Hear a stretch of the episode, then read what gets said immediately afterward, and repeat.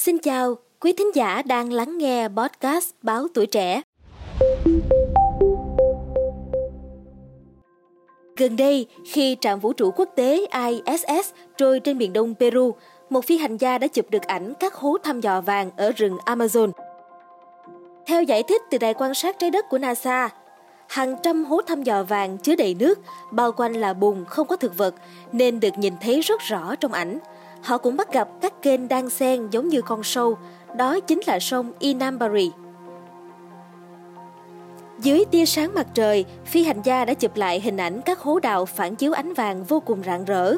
Tuy nhiên thì những hình ảnh này thực sự cho thấy một tình trạng đáng lo ngại về việc khai thác vàng lậu rầm rộ ở rừng Amazon. Khu vực rừng này nằm trong lãnh thổ của chính quốc gia, với Brazil chiếm 60% diện tích rừng, Peru chiếm 13% và phần còn lại thuộc Colombia, Venezuela, Ecuador, Bolivia, Guyana, Suriname. Khai thác vàng là ngành kinh doanh lớn ở Peru, quốc gia sản xuất kim loại quý lớn thứ sáu trên thế giới.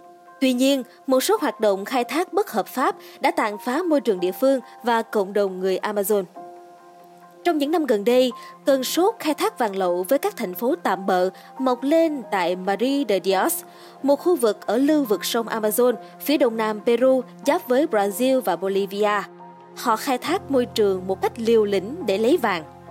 Ngoài ra, cùng với việc phá rừng, các hoạt động khai thác vàng bất hợp pháp này cũng góp phần gây ra lũ lụt và ô nhiễm nước, gây hại cho hệ sinh thái xung quanh. Một trong những mối quan tâm chính là thủy ngân và methi mercury có độc tính cao. Những người khai thác vàng lậu sử dụng thủy ngân để tách quặng vàng khỏi đất và trầm tích. Họ thường không có biện pháp phòng ngừa an toàn đầy đủ. Thủy ngân là một chất độc thần kinh mạnh ngấm vào các ao hồ và sau đó thông qua quá trình chuyển đổi của vi sinh vật, chúng biến thành hóa chất siêu độc methylmercury. mercury. Do đó mà khai thác vàng lậu đã trở thành một vấn nạn đang gia tăng ở Peru và các vùng khác của Nam Mỹ. Ngoài việc đối phó với ngộ độc thủy ngân và tác động môi trường của việc khai thác vàng bất hợp pháp, các cộng đồng người Amazon cũng phải chịu bạo lực cho việc khai thác vàng lấn chiếm đất đai của họ. Chẳng hạn vào đầu những năm 1990, một nhóm thợ mỏ đã vào làng Hasibu ở Brazil và tàn sát 16 người Yanomami, trong đó có một em bé. Hậu quả là năm thợ mỏ bị kết tội diệt chủng.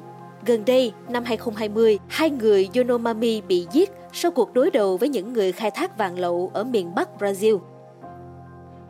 Kể từ năm 2023, chính phủ mới của Brazil đã thực hiện các bước để trấn áp hoạt động khai thác vàng trái phép trong rừng nhiệt đới Amazon, nhưng vấn nạn này vẫn tiếp tục kéo dài trên khắp Nam Mỹ. Cảm ơn quý thính giả đã lắng nghe số podcast ngày hôm nay. Đừng quên theo dõi để tiếp tục đồng hành cùng podcast Báo Tuổi Trẻ trong những tập phát sóng lần sau. Xin chào tạm biệt và hẹn gặp lại!